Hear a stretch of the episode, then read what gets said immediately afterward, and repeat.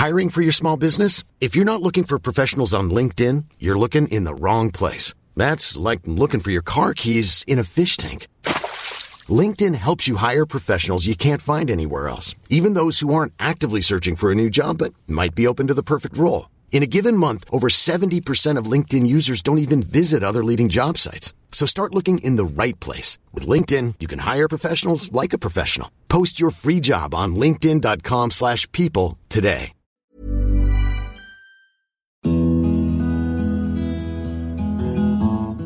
G'day everyone, and welcome back. This is the third and final episode on the Battle of Finschhafen. The battle itself is on a knife's edge. The beachhead around Scarlet Beach has been established but with the bulk of the 20th Brigade pushing south to Finschhafen, only one battalion has been left to secure the area. Men of the 2nd 17th Battalion are protecting the immediate area, while one company has occupied the inland position of Jivevaneng. But Japanese forces are massing in the Sattelberg area with the intention of overrunning Jivevaneng and capturing the brigade's stores and equipment at Scarlet Beach. This would also cut off any chance of the 20th Brigade making an escape should things turn sour for them. To the south, the 2nd 13th and 2nd 15th Battalions are attempting to get to Finschhafen, but strong resistance at the Bumi River and from defensive positions at Kakagog, Salankaua Plantation and the city and triangle features is making life difficult. Not to mention the rough terrain of spurs and thick jungle and bamboo thickets making supply of the battalions and extraction of the wounded an epic struggle. Brigadier Windeyer needs reinforcements. He's requested a brigade, but arguments within the top echelons, including Blamey and MacArthur, means that all he'll get is a battalion. But it will be a couple of days before that battalion can be delivered. The longer he waits, the weaker his forces become, while the Japanese continue reinforcing Sattelberg. He needs to do something, and he needs to do it now. But before he does, he will do something that any great general would do. He will check out the website at AustralianMilitaryHistoryPodcast.com for any associated maps and photos, and check us out on Facebook and Instagram for interesting little bits and pieces. And if he wanted to say g'day, he'd drop me a line at amhp.media at gmail. So, now that he's done that, Windeyer can get back to running his battle. Things are getting to a critical point. Windeyer needs to push home the attack, but the Japanese defences are strong. But attack is his only option, and he had to decide where to press his attack. He could push the 2nd 13th on from their current position, or through the ground won by the 2nd 15th. He decided that the latter was the best option, and ordered the 2nd 13th to pass through the 2nd 15th companies and capture the Kakagog area. The reserve company of the 2nd 15th was brought forward to relieve the 2nd 13th Company, which had been guarding the Bumi River crossing, thus releasing all of the 2nd 13th for the attack. As the bulk of the 2nd 13th were gathering, Sergeant Chown, the mortar sergeant, led a small patrol forward along the line the rest of the battalion would have to follow. They moved to the edge of the bamboo thicket, only 20 yards from the Japanese position. Rather than waste his 15 mortars, he took the time to observe the position and saw no enemy movement. He made his way back to his own troops and informed Hanley that the position could be taken with one platoon. Chown led Sergeant McVeigh's platoon to the edge of the bamboo. When all were in position, with a shout they charged forward up the slope and caught the handful of defenders completely by surprise. The Japanese fled, and the remainder of Hamley's company occupied the position. They would remain here for seven days, guarding the right flank of the advance. This may seem like a pretty cushy way to spend a week, but to bring supplies to the hill required a three hour hard slog through mud and jungle. Each company was allotted one third of each day to act as carrying parties. It was bully beef and biscuits for these men for that week. As such, the position was named Starvation Hill. Also on this day, the 22nd Battalion continued its advance from the south. There was some concern about whether all the Japanese thought to have been in that area had withdrawn, or if some had remained. After a 10 hour advance to Mange Point without any resistance, it was clear that the enemy had withdrawn in its entirety. On the 28th, the Papuan infantry reported enemy movement from Finschhafen along the inland tracks towards Sattelberg. Maybe they'd had enough and were leaving the area to the Australians. And maybe they weren't. Whenever men of the 2nd 13th or 2nd 15th exposed themselves, they were shot at. So that was a pretty clear indication that there were still plenty of Japanese in the area. And captured documents also confirmed that although the army may be pulling out, the naval troops were under orders to stand firm and hold at all costs. Aerial reconnaissance also showed extensive defensive works in the Salankaua plantation.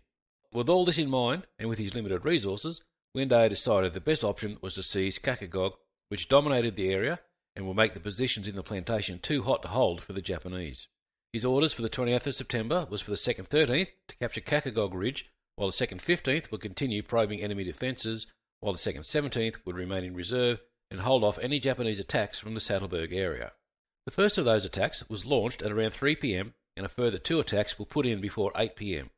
Each attack came in from the front and the left, with screaming Japanese troops charging forward only to be mown down by Australian fire. The Australians suffered only one man wounded, but it was estimated that 50 to 60 Japanese had been killed. There wasn't much for Major Mayne and his men to celebrate, though. To beat off these attacks, they had just about exhausted their ammunition. No doubt the Japanese would come again in the morning. Would the Australians have enough ammunition to hold them off? On the 28th, the 2nd 13th began its operation to take Kakagog Spur. D Company was to move through A Company and occupy Cribb's Spur on its way to capturing their final objective of the Triangle. A Company would then move through D Company and occupy the remains of the hospital. At 2 pm, D Company reported that it was on its objective of Cribb's Spur, but in fact they were on a different spur. A Company moved forward through D Company, but they were fired on at about 5 pm. With only a few hours of daylight left, Lieutenant Colonel Colvin ordered both companies to dig in for the night. All up, the battalion had advanced only about 300 yards. A forward patrol had been spotted by the Japanese, who brought down an artillery barrage on the area, but although the shells did little damage, the flying coconuts were of more concern. Just one more unique danger of fighting in the jungle. The lads on Starvation Hill, or at least those not lumping supplies, undertook patrols to see who was in the area. Lieutenant Webb led his platoon out to patrol to the northeast. After about 150 yards, they ran into heavy fire at a range of only 10 yards. Private Thorpe was wounded in the leg, and after applying a field dressing, Lance Sergeant Arnott crawled back through the bamboo to fetch a stretcher bearer. The bearer, Sergeant Shambler, tried to reach Thorpe, but was hit and later died of his wounds. A mortar bombardment was called onto the position, and under its cover the platoon was able to recover its casualties. Private Thorpe had been killed while waiting for extraction. All up, the platoon had lost three dead and six wounded.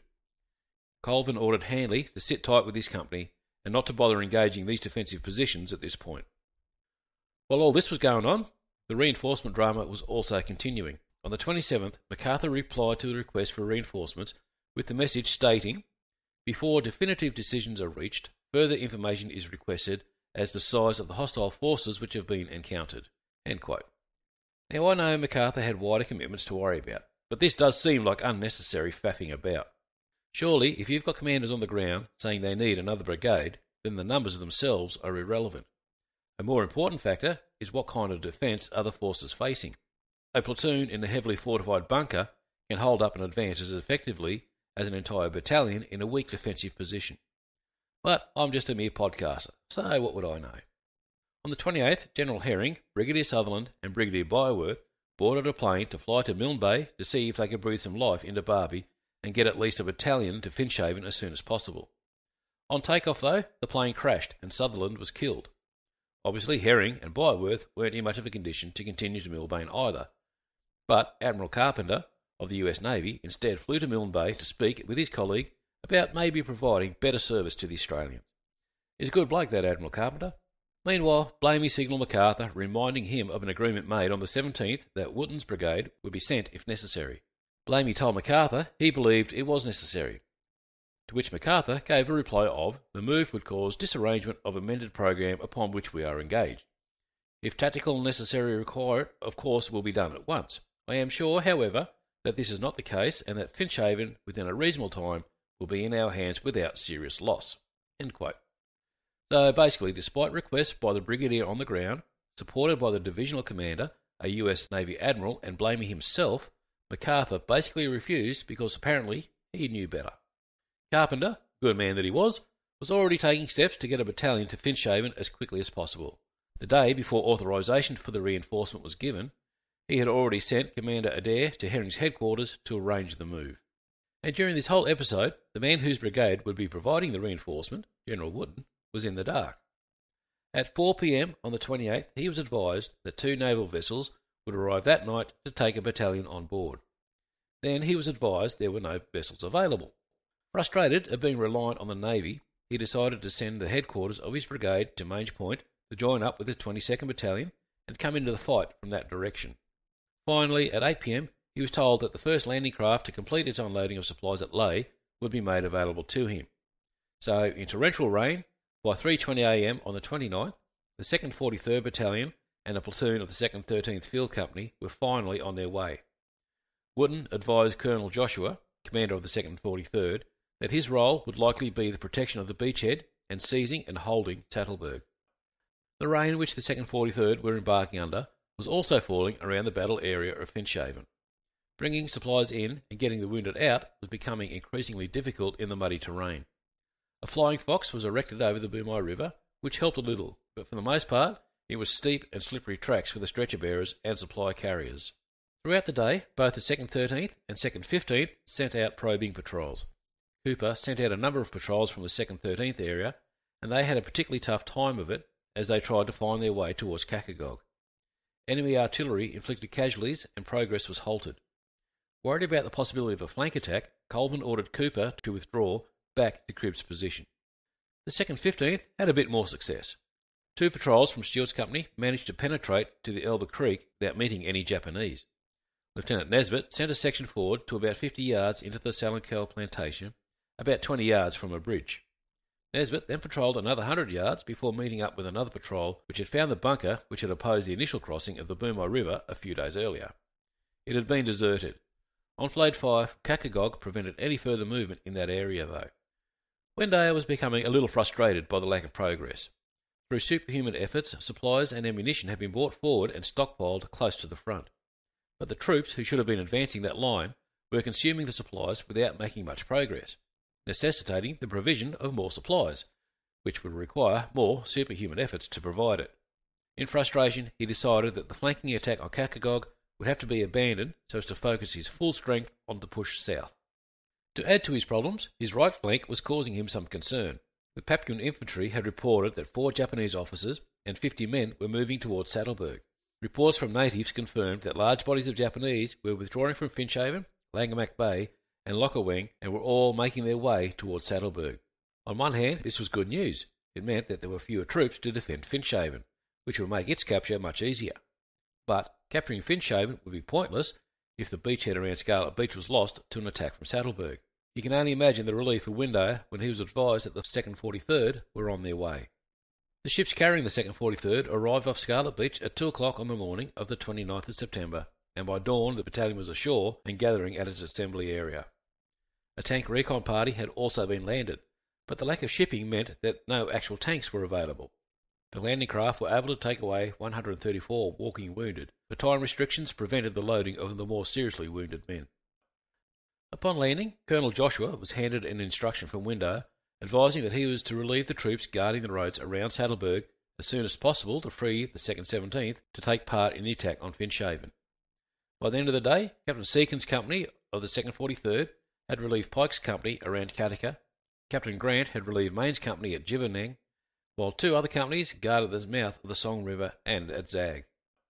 During the afternoon of the 29th, Angus and Stewart's companies of the 2nd 15th advanced towards Elba Creek and were to establish themselves on a knoll overlooking what appeared to be a strong Japanese position.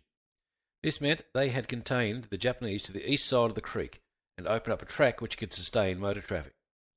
The 2nd 17th was brought up to reserve, and Major Newcomb's company of the 2nd 15th was able to concentrate with the rest of the 2nd 15th near the ford across the Elbe Creek. On the 2nd 13th front, Lieutenant Angel led a patrol to find a route south towards the Triangle feature. He returned at 1.20 pm and reported that the route was free of Japanese troops. Windeyer arrived soon after, and he and Colvin surveyed the ground between City and Triangle and decided that an attack from the northwest was feasible using the ground that Angel had followed as a forming up place. The plan of attack was soon finalised. The 2nd 13th would attack with Cribb on the right towards Triangle and the camps on the left towards City. Cooper's company would be held in reserve.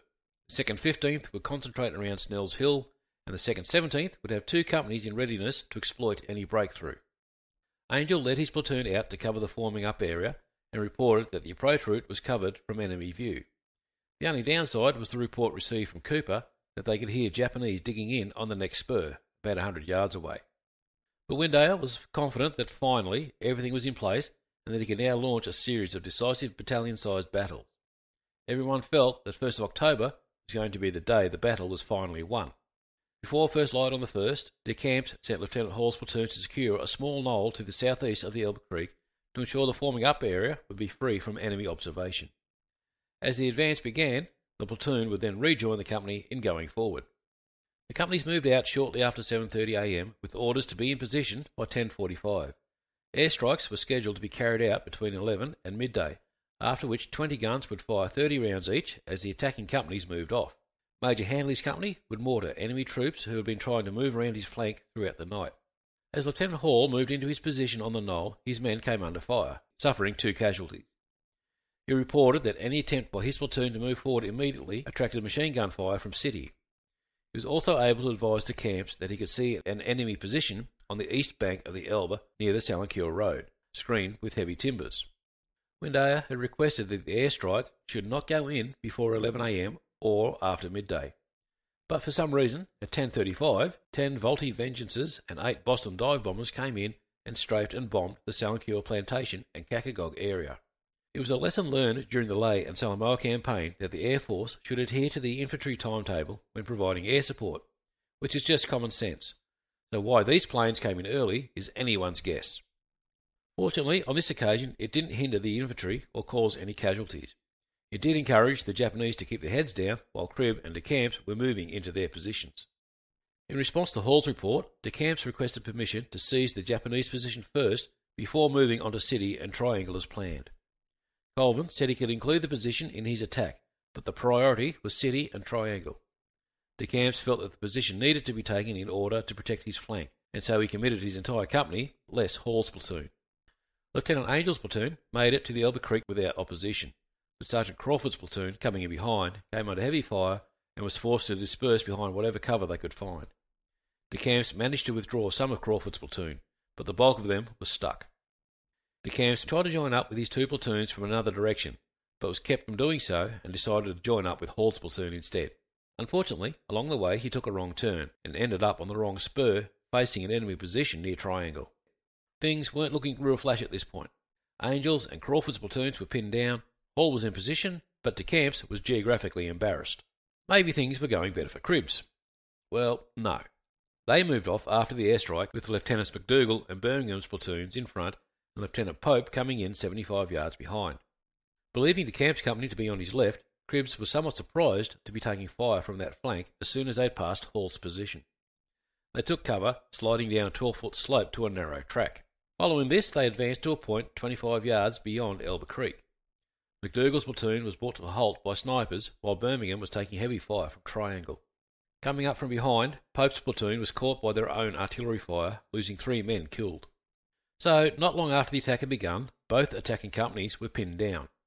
Colvin could do little more than call Cooper's company to the forming up area and await information from his forward companies before deciding where to best send Cooper. The intelligence officer, Lieutenant Murray, was able to give Colvin a rough idea of the situation and Colvin decided that Cooper should circle around to the left and engage the enemy holding up De Camp's two platoons.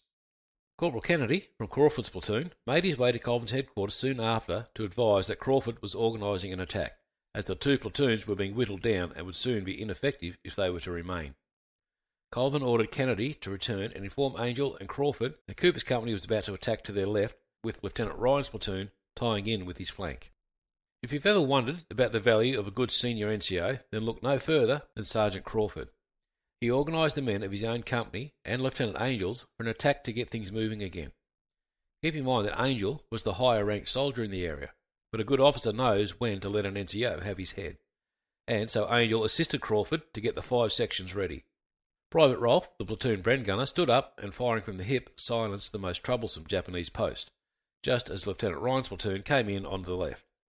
The signal for the attack to begin was Crawford throwing a grenade, after which the two platoons were charged with fixed bayonets.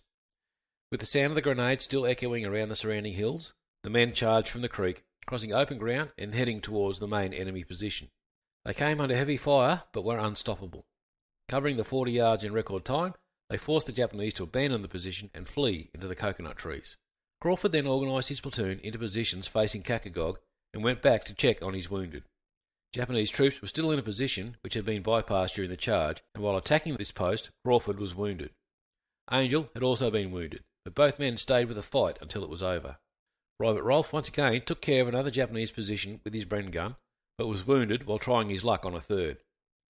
At times, the fighting was hand to hand, and Lieutenant Angel, despite being wounded, closed with a Japanese soldier against the wall of a hut. His wound probably didn't do him any favours. And the Japanese was getting the better of him until one of Angel's men ended the fight with his bayonet. I wonder if that earned the young private a promotion. Not done yet, Crawford and Angel led their men a further 30 yards to the next enemy post and soon had that under control as well. But snipers hidden in the trees were causing problems. Colvin ordered Cooper to sweep the treetops with his Bren gunners, and the snipers were no longer a problem. A last Japanese post further to the north continued to pour fire into the attacking Australians, too far away for another bayonet charge to have any hope. But a two inch mortar crew fired onto the position while a section of Ryan's platoon moved forward. Seeing the writing on the wall, the Japanese up and fled into the plantation. During these attacks, the Japanese had lost 50 men killed.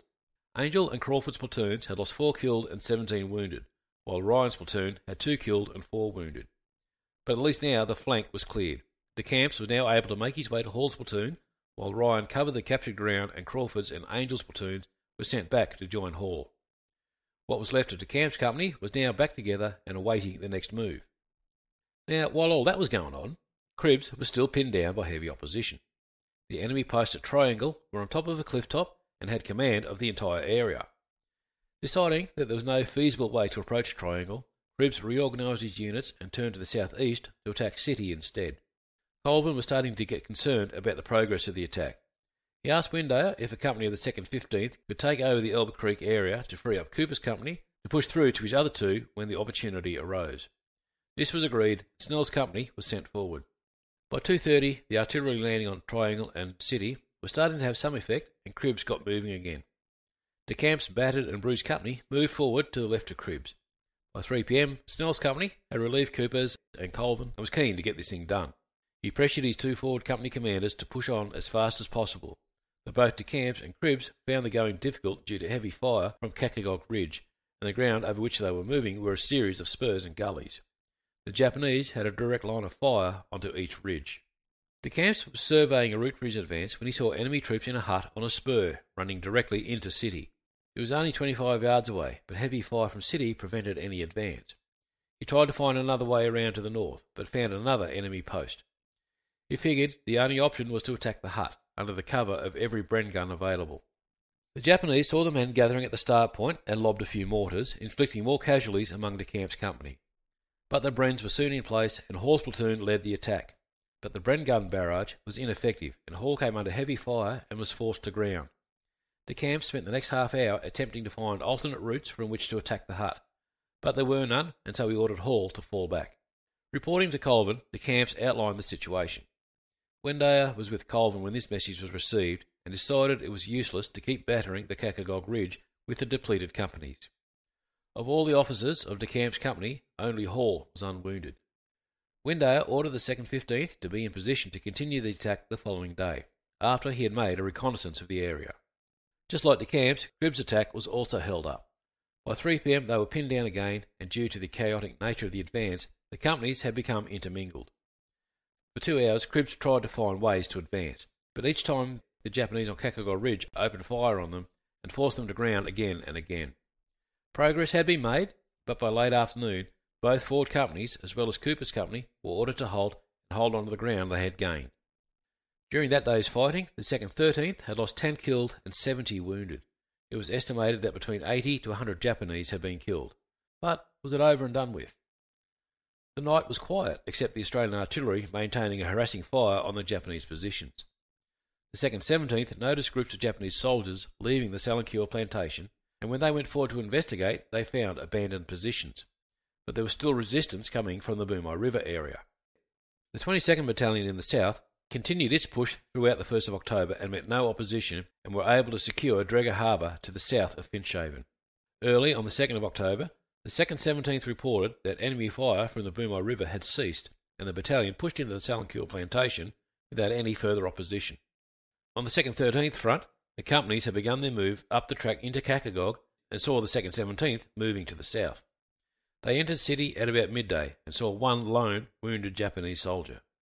A patrol was sent to Triangle and reported that it too had been abandoned. It seemed that, having held the Australians for as long as possible, the Japanese had used the cover of darkness to pull out of Kakagog. As the 2nd 13th was occupying Kakagog, the forward elements of the 2nd 17th were entering Finschhafen at Maneba Point. The 2nd 13th Battalion diary recorded that at 12.15 pm, the brig said that Finch had been taken. Finally, after 11 days of hard, sometimes desperate fighting, the men could relax for the first time since landing on Scarlet Beach.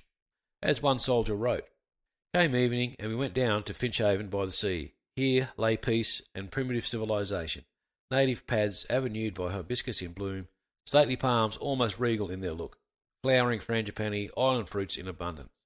All were happy. We had done our job. Once more, the 20th had got through. The Finch may have been taken, but it had been costly. Of the total casualties of 20 officers and 338 men, 8 officers and 65 men had been killed. As well as battle casualties, 6 officers and 295 men had to be evacuated sick, but they all returned before long. Unfortunately, the area was still not secure. The surviving Japanese had fallen back to Sattelberg, where they joined reinforcements intent on attacking the Scarlet Beach area. More hard fighting awaited the Australians of the 9th Division. But we will cover the fighting at Jivevaneng and Sattelberg in a future episode.